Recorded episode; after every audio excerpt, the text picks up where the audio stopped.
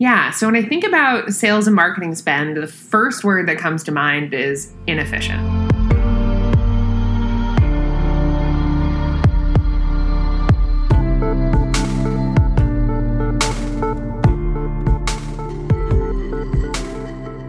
Hi, I'm Kyle Poyar, a member of OpenView's expansion team, where I help software companies accelerate their revenue growth so they can become market leaders. This season on Build, we're dedicating every episode to a different SaaS benchmark. Think growth rates, unit economics, the rule of 40, and so on. But this won't just be a podcast about numbers. Each week on Build, I'll speak with VCs to find out what they're looking for in a new investment, as well as operators to get the inside track on how to actually hit those lofty benchmarks. This season will also be interactive. You can help us improve our SaaS benchmarks by participating in the 2018 SaaS Benchmark Survey.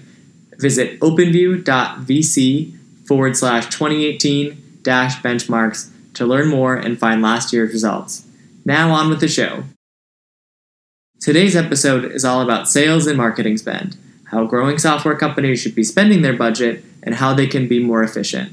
I'm joined by Liz Cain, a partner at OpenView, and Dave Grow, President and COO of Lucidchart. Liz, at this point, you've reached best friend of the podcast status, having appeared on season one and now season two. Thanks for coming on again. Glad we didn't scare you off. And and you're even bringing your own wine to the podcast. So, you know, we're really getting comfortable here. It's what you get when you get Friday afternoon podcast recordings. So now we're here to talk about sales and marketing spend. You're, of course, no stranger to this topic. What makes you so passionate about this?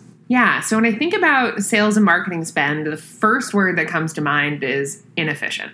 And I think that's something that like I strive to fix regardless of like the company or the area the business we're working on. But so many companies pour money into their go to market engine at the top of the funnel, trying to generate new leads, and don't think about ways they can optimize what they already have in place.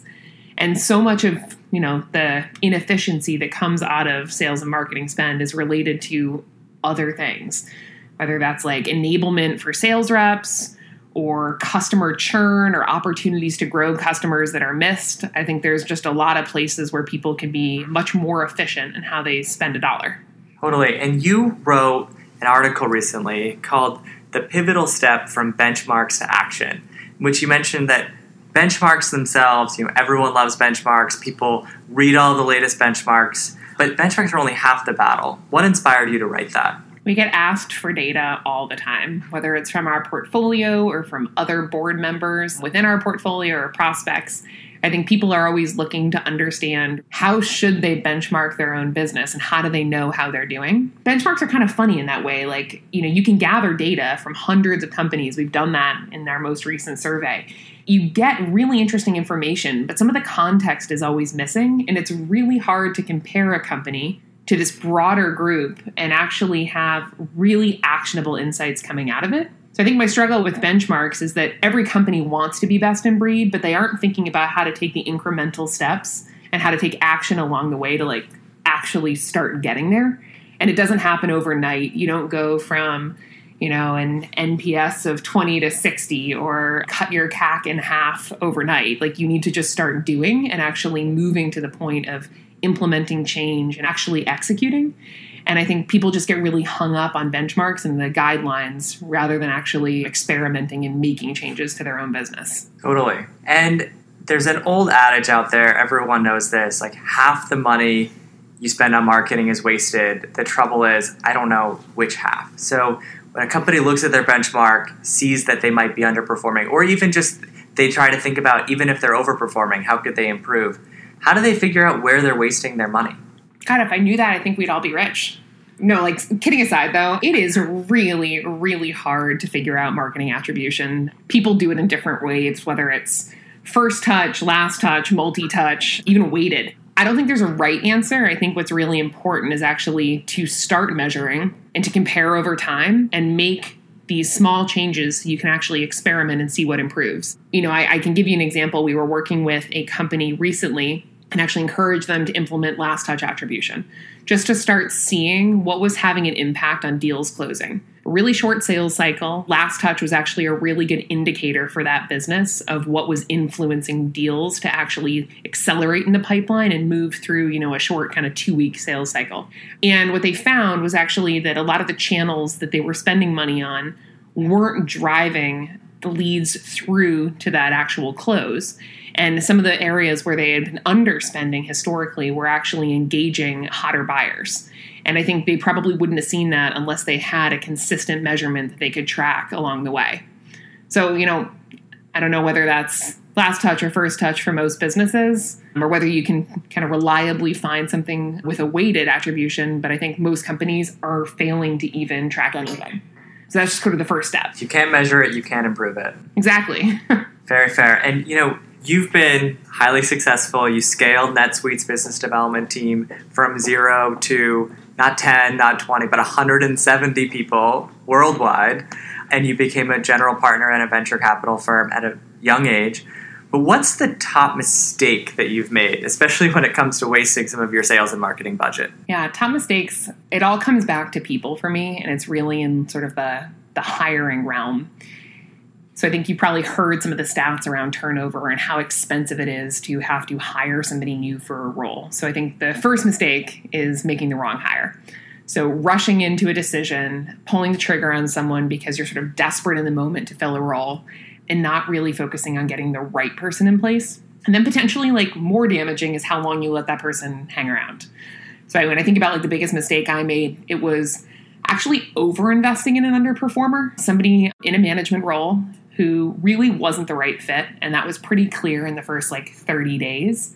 And instead of making that quick decision, which I think honestly would have been better for that individual, for our broader team, and for me, I poured my time and energy and resources into trying to take this person who was just not the right fit and bring them up to speed and help them actually acclimate. And the reality was, we had a low performer who had a pretty bad attitude, and it was a drag on the entire team. And I saw that impact really trickle down to the BDRs. So the people that were working for them were demotivated, their performance went down. And honestly, having had taken another 60 days to fill that role probably would have been worth it and what we were able to make up in leads. So I think it's that hiring and firing decisions, they're really hard. It's people and like you don't want to do it wrong, obviously. It's some of the toughest decisions you make and some of the easiest ways to waste dollars in sales. Everyone is looking at their Glassdoor rating. They want to be a culture that people want to work at. How do you fire people when they're you know when they're wrong fit? But how do you do that in a way that doesn't hurt the the brand and the company? Yeah i think it's being really human. In almost every case that i can recall i found that it was actually the right decision on both sides generally when someone's underperforming they're probably not in the right job and that takes two people you probably made a bad hire or put somebody in a position where they couldn't succeed it's not a, that it's a bad person is that the fit isn't right. So I think everybody being really honest with themselves, treating each other with respect, being adults about the situation, and then being, you know, careful about helping that person to find the right next step, helping them realize what their strengths are, what they can be great at. I think that's like a really important part of being a manager and actually a leader and figuring out how you can help people develop, whether that's with you or not. Right. It's about having empathy. And you know, that actually reminds me. So you're very generous with your time, but you have a lot of requests. And, you know, I'm sure everyone in a leadership position is pulled in lots of different directions. And so you wrote an article recently called The Evolution of No, where you say that no is a powerful word. And we learn to say no at a very young age. I think you even had an example of a you know two year old saying no to no everything. no no. but you know why is it so hard to apply the word no correctly to our work lives. So, first off, we're very glad you didn't say no to coming back on the podcast. But more seriously, how did you learn how to say no? And when's the right time to say no? Yeah, I mean, I don't think I've mastered it yet, but it's definitely something I'm constantly working on. Being really relentless and prioritizing kind of what's most important to you or to the people around you and figuring out where you can have the highest impact is probably the biggest lever. When I think about saying no now, it's you know in a couple of contexts. One is you're right you have limited time that you can actually give. So where does that have the biggest impact? And today as i think about it there's sort of our portfolio. There's our internal you know people and human capital and operations And there's also, you know, your personal life to consider and splitting your time between work and home and friends and family and making sure that you're actually kind of giving everybody your whole self. So I think about no, I try to minimize time where there are meetings where we're not making a decision, where we don't have a clear agenda, making sure that it can't get done faster or an email, that it actually like requires a discussion and interaction. And sometimes I probably go too far on that spectrum and sometimes you got to pull it back. But I think it's something to constantly consider and figure out if you're actually prioritizing the right activities. So I don't think there's like a quick or clean answer to that, but I think it's something everybody's got to be thinking about pretty regularly. Well, I think that underpins being efficient with your sales and marketing spend mm-hmm. too, because if you're good at prioritizing your time and where you're focusing, you're going to reduce a lot of that waste. Totally. And you know, another trend that I know we've talked about and you've written about is this rise in product-led growth, where the product is at the front and center of how a company lands and expands their customers. And companies that have adopted this kind of product-led model can cut their sales and marketing spend pretty dramatically. I mean, we've even seen mm-hmm. companies mm-hmm. with a one-month CAC payback, since they don't need to be hiring armies of expensive sales rep and the product essentially sells itself. What are some examples of companies that have successfully embraced this model? Yeah, I mean, I think there's a couple of great examples in our portfolio. Companies like Calendly or Expensify, even Deputy or Logikcull is starting to see that kind of flywheel growth where there's a natural network and virality within the product. I think you're actually calling out the right thing there, which is while you can dramatically cut down on sales and marketing spend, it's actually really important that you apply that human effort in the right way so that you're actually figuring out what levers you can pull to have impact. And at times that may mean doing work to better understand your use case or who you should be targeting so that you know your marketing is pointed at the right users and bringing the right people in. At times that's more about customer success and automating as much as you can in the onboarding. And at times that may mean actually including a human in the process. So if you have some larger customers that are coming in, maybe you need to augment that onboarding experience or provide more end user training or a personal touch within the mix. I think Expensify has done a particularly great job of that. David Barrett was in a couple of weeks ago and was sharing with us some of the ways in which they've automated and added leverage to their support team and created sort of almost layers of review to ensure that people are interacting with the end customer in the best possible way and getting the fastest answer they can. So, in a product led company, sales might not be sales. It might be customer success or support or you know at, this different role. Yeah really just how you're interacting with that end customer right? It's all about helping them have a great experience so that they do spend more money. And i think in a product led business in particular every touch point with the customer needs to provide this unbelievable experience. So they refer it to someone else so that they continue to use your product more actively. So they bring in somebody else within the company. All of those touch points actually are revenue and sales in a product led business. Since you're here, I feel like I have to ask you this question. You've obviously spent a lot of time working with companies on building and optimizing their outbound lead gen teams. Why is that so important to you? Why do you spend so much of your time working on that? You know, it's something I sort of fell into early on. When I was at NetSuite, I was actually in an account management role. And so I was leading an account management group, managing one of the subsidiaries, renewals and upsell into the install base. And we found that we were actually really successful in hiring people into that role from the outside and getting them up to speed quickly. And what that came down to was, you know, hiring for skill and talent over experience and really developing great training around both sales process and the product and helping people be an advocate for the customer. And as I dug into really what that meant, I realized it could be applied to a lot of different things, but I think one of the most underserved areas is lead gen and BDRs. Often people with very limited experience who get very limited training, they're almost an afterthought of the sales team and they're just sort of expected that that job's easy. And the reality is it's like one of the hardest jobs you can do you sign up for kind of endless cold calls, reaching out to people who like admittedly don't want to talk to you, trying to break through. We've all seen the BDR shaming on LinkedIn. And I think if you like if you've done that job, like you know how hard the day is and like you're kind of like signing up to hear no and be hung up on a lot. And so when I think about spending my time there, it's about actually like providing, I think, a better experience for those BDRs because we all have had our first job and there is a role to pay it forward. Someone taught you how to do what you know how to do today, and you were put in a position where you had an opportunity to learn and grow. And I think, you know, a lot of the BDRs I've worked with, all of the BDRs I've worked with, have really unbelievable potential and need to be given a chance to go actually show that.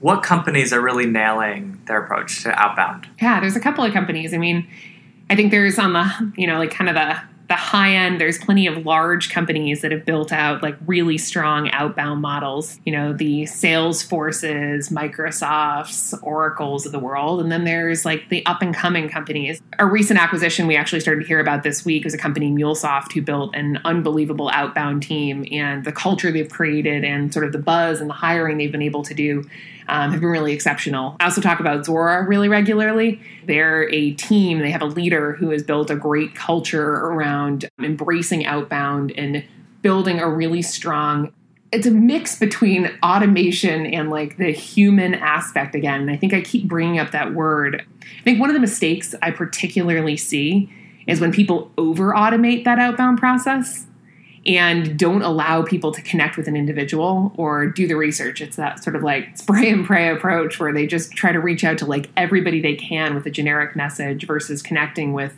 the few really great people who are the most likely targets for their product. As I look across like kind of the messaging and the culture, and you said it like some of the BDR shaming on LinkedIn, you see the companies that stand out who have done a great job of hiring and promoting and building a culture where BDRs coming in can be successful and outbound and actually grow and graduate into future roles. We've covered a lot of ground today. If I were to summarize what I heard from you, it's sort of all about getting the data so that you can, if you don't have the data, you can't optimize anything, prioritizing to focus on the most impactful things, and then just being human, being empathetic, whether that's how you treat your people or how you how you scale your teams. Thank you. Thank you we had some really great takeaways from Liz. First and foremost, sales and marketing will be inefficient. The trick is constantly monitoring what's working and what's not working and constantly improving your funnel. Now we get to hear from Dave Grow, president and COO of Lucidchart, about how they scaled to 10 million users while being bootstrapped. Even after Lucidchart did take funding, they were so efficient they didn't need to spend it. Today we'll learn how. Our next guest is Dave Grow from Lucidchart. We're so grateful to have him on the podcast. And today's episode is about sales and marketing spending, how much companies should be spending, how they can be more efficient. And Lucidchart is an amazing poster child for efficient growth. They've reached millions of users without taking outside funding. And even after raising a big round, they haven't needed to touch any of it. Before we jump into the topic, Dave, how did you get started in the world of SaaS? Yeah, I actually got started with SaaS back when I was still in school. Uh, around 2007 or so, I had an idea for a relatively niche product. Ended up raising a small, what I would now call a pre seed round. Long story short, ended up running out of money before we really had a viable business. And at that point, I recognized that maybe I wasn't quite ready to build a business from scratch. And so I opted to go work for a big consulting firm, Bain and Company, where I hope to really sort of solidify my business fundamentals before trying my hand again at entrepreneurship. And I'd been there a few years and it was a great experience. But I got a call from Karl, Lucidchart's CEO, with a pitch to join himself and Ben, his co founder and our CTO. And the pitch was pretty compelling. Right. Essentially, he said, We've got a great product, but we need someone to come focus and figure out and grow the business. So I uprooted the family, moved to Provo, Utah, and started working with them in the basement. Yeah, sounds like an incredible opportunity that would be hard to turn down.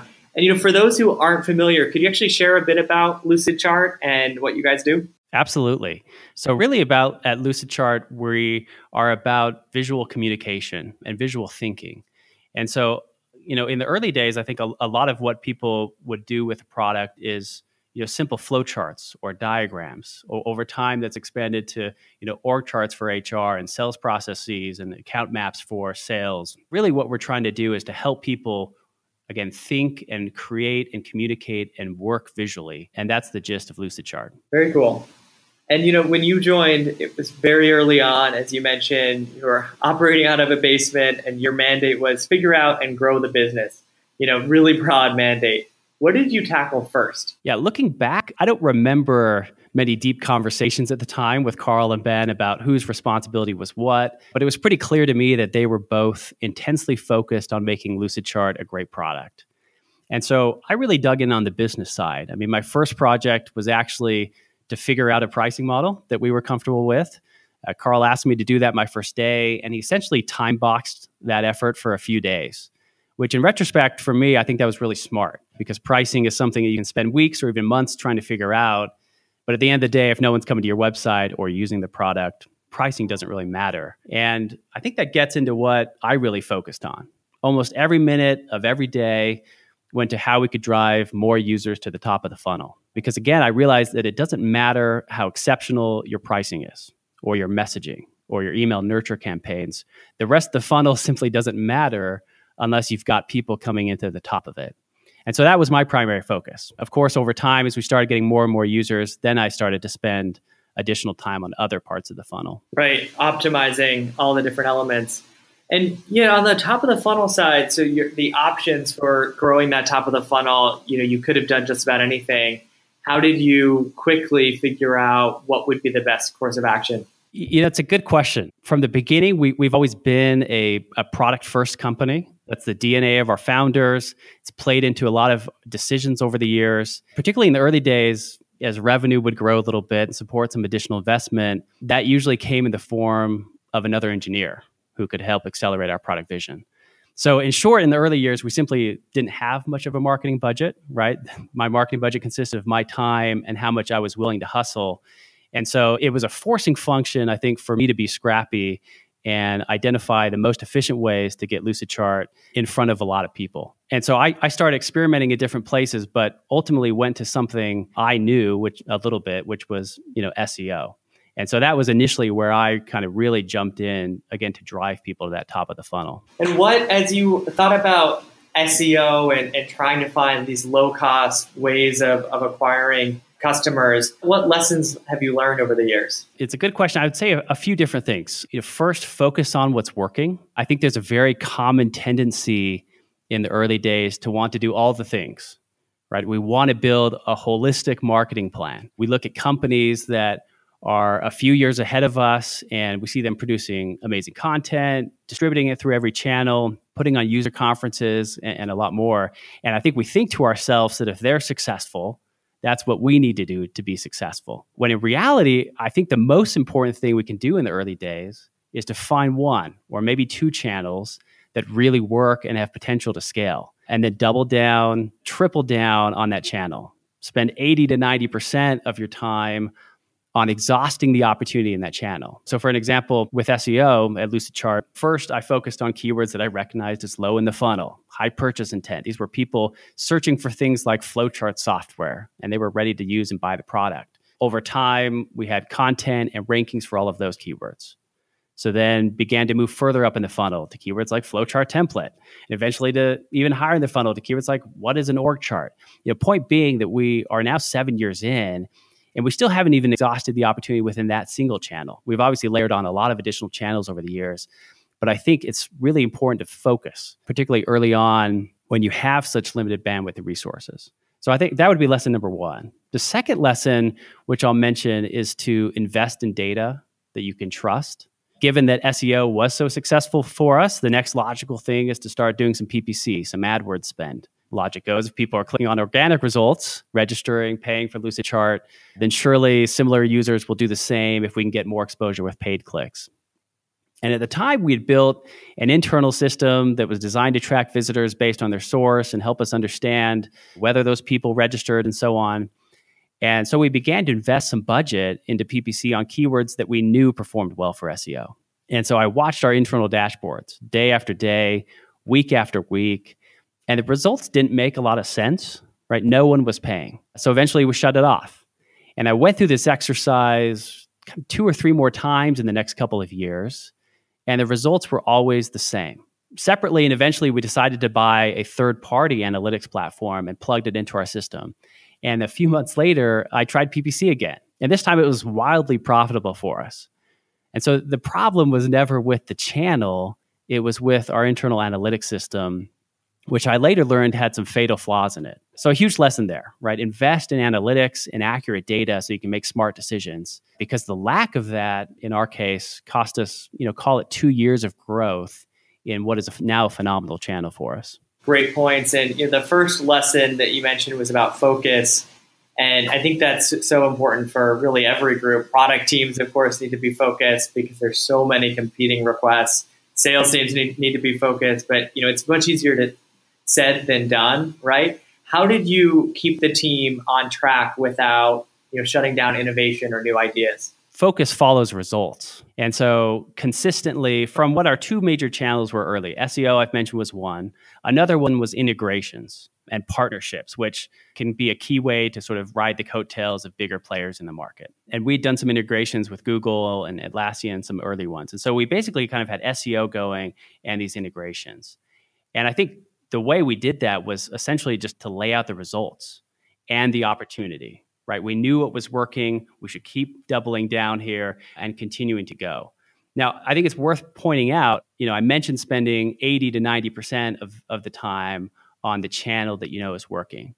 That means there's 10 or 20% of time left over. And I think that's where a lot of the experimentation, you know, should continue to happen because you don't want to get to the point where you're sort of cresting, uh, you're sort of tapping out that channel without having figured out what the next big one could be. And so, again, heavily weight toward where you can drive results and see the immediate impact, but continue to experiment on the side so you can be ready to understand when you're cresting and when you need to sort of layer on that next big thing. That makes total sense. Many software companies have this kind of grow at all costs mentality, right? They want to reach scale faster than all of their peers and you know they're willing to burn as much money as they need to to do that.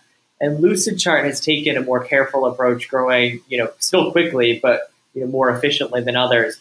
What led you guys down this path of more efficient growth? Yeah, I think there's a couple contributors if I look back. First of all, we've always felt strongly that we want to be in control of our own destiny.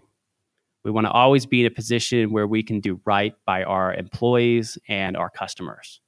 So we've never wanted to put ourselves in a position where we're dependent on that next round funding, for example. You know, I look at the market now. We've been in a great bull market for many years now, but it wasn't that long ago when I graduated from college in 2008, right as the Great Recession hit.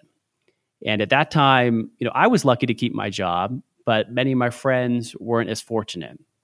And so we hope for the best here at Lucidchart, but have a plan to weather storms that may come in the future. And I think that's played into it quite a bit. Next, the second reason I'd say, just to be totally candid, many people, including investors, are just now waking up to the opportunity that exists with what we're building. Right? We've had plenty of opportunities to raise money over time, but in the early days, there was a lot of skepticism about the size of the market we were building for people look at Lucidchart and may think, okay, flow charting, diagramming, you know, that's a nice niche market. When in reality, what we're doing is so much more than that. We're helping people work visually. If you think about the tools that we generally use to communicate in the workplace email, Word, Google Docs, Slack they're mostly text based. But we don't think and ideate just in words, we often think visually. And so there's this need that every knowledge worker in the world has, and it's why we've been able to attract 10 million users, but why we're also just getting started. So, with every year that passes, with every million users that sign up, with every six figure contract we land, people are no longer saying that's a niche market, right? They're starting to recognize it for what it is. So, all that's to say that capital is much more readily available to us today than it ever has been. But the lack of understanding externally of the size of the opportunity for Lucidchart, you probably contributed to us choosing and sort of some ways being forced to be capital efficient in the past. You've certainly proven the small market concern to be totally inaccurate. Have you ever felt pressure to be spending more to grow even faster? Yeah, I wouldn't say pressure per se. We've got very supportive investors, for example, who appreciate how capital efficient we've been as we've scaled. That said, it's a conversation, a very active conversation we continue to have, primarily internally right? We have a very ambitious vision that I just described. We don't see any reason why there should be more people using a spreadsheet, for example, than Lucidchart. And so if we find the right opportunities to double down in certain areas to accelerate our path to that vision, we're certainly open to it as long as it comes back to something I mentioned earlier, right? We want to be in control of our destiny And we always want to remain confident that we can do right by our customers and our employees.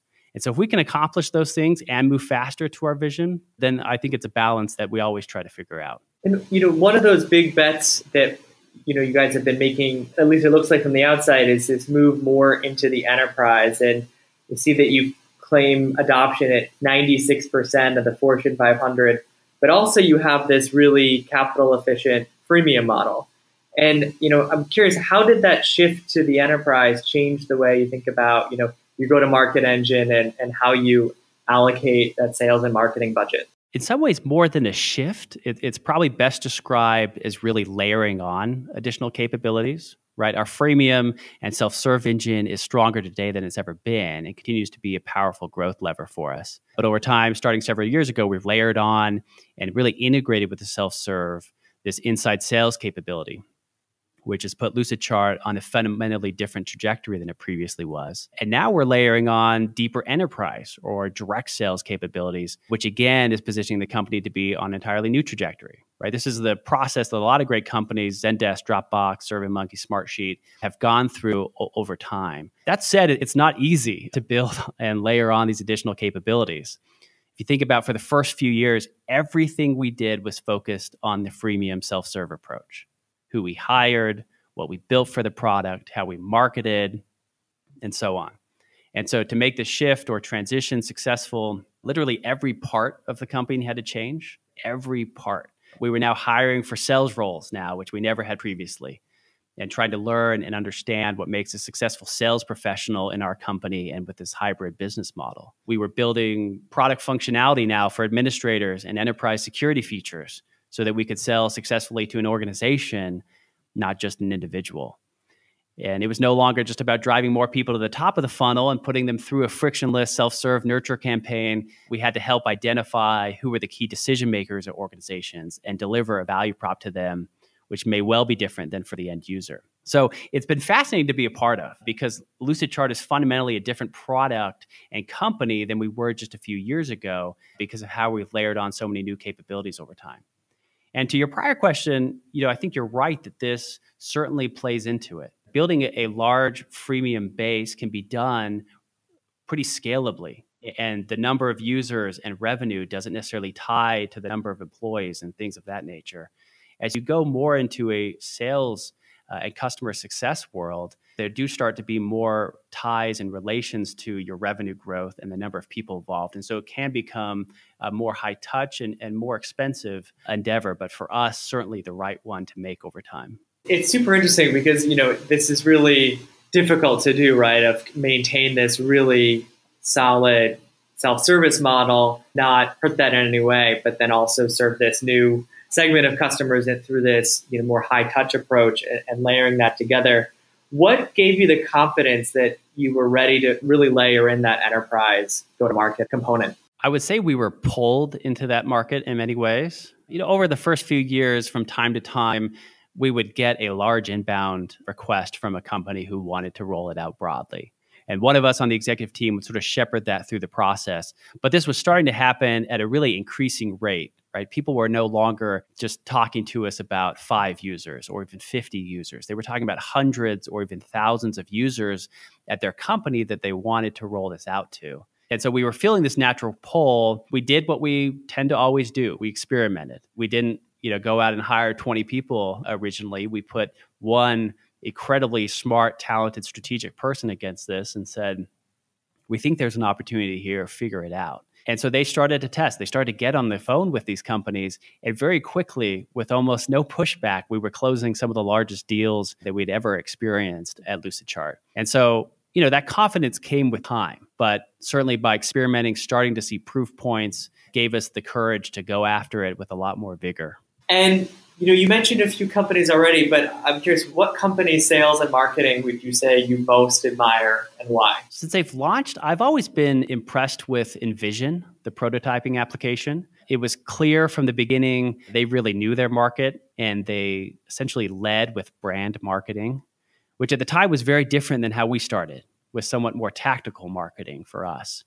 And so, even though I wasn't a designer, I'm about as far as you can get from it. I would watch them put out this great content from the very beginning. Things like interviews with designers at Uber and Netflix and other great companies. And these interviews had nothing to do with their product. It covered topics like what was the design philosophy at those companies and how was the team structured and so on. And they just did a really phenomenal job from the beginning of adding value to the design community and building a really trusted brand.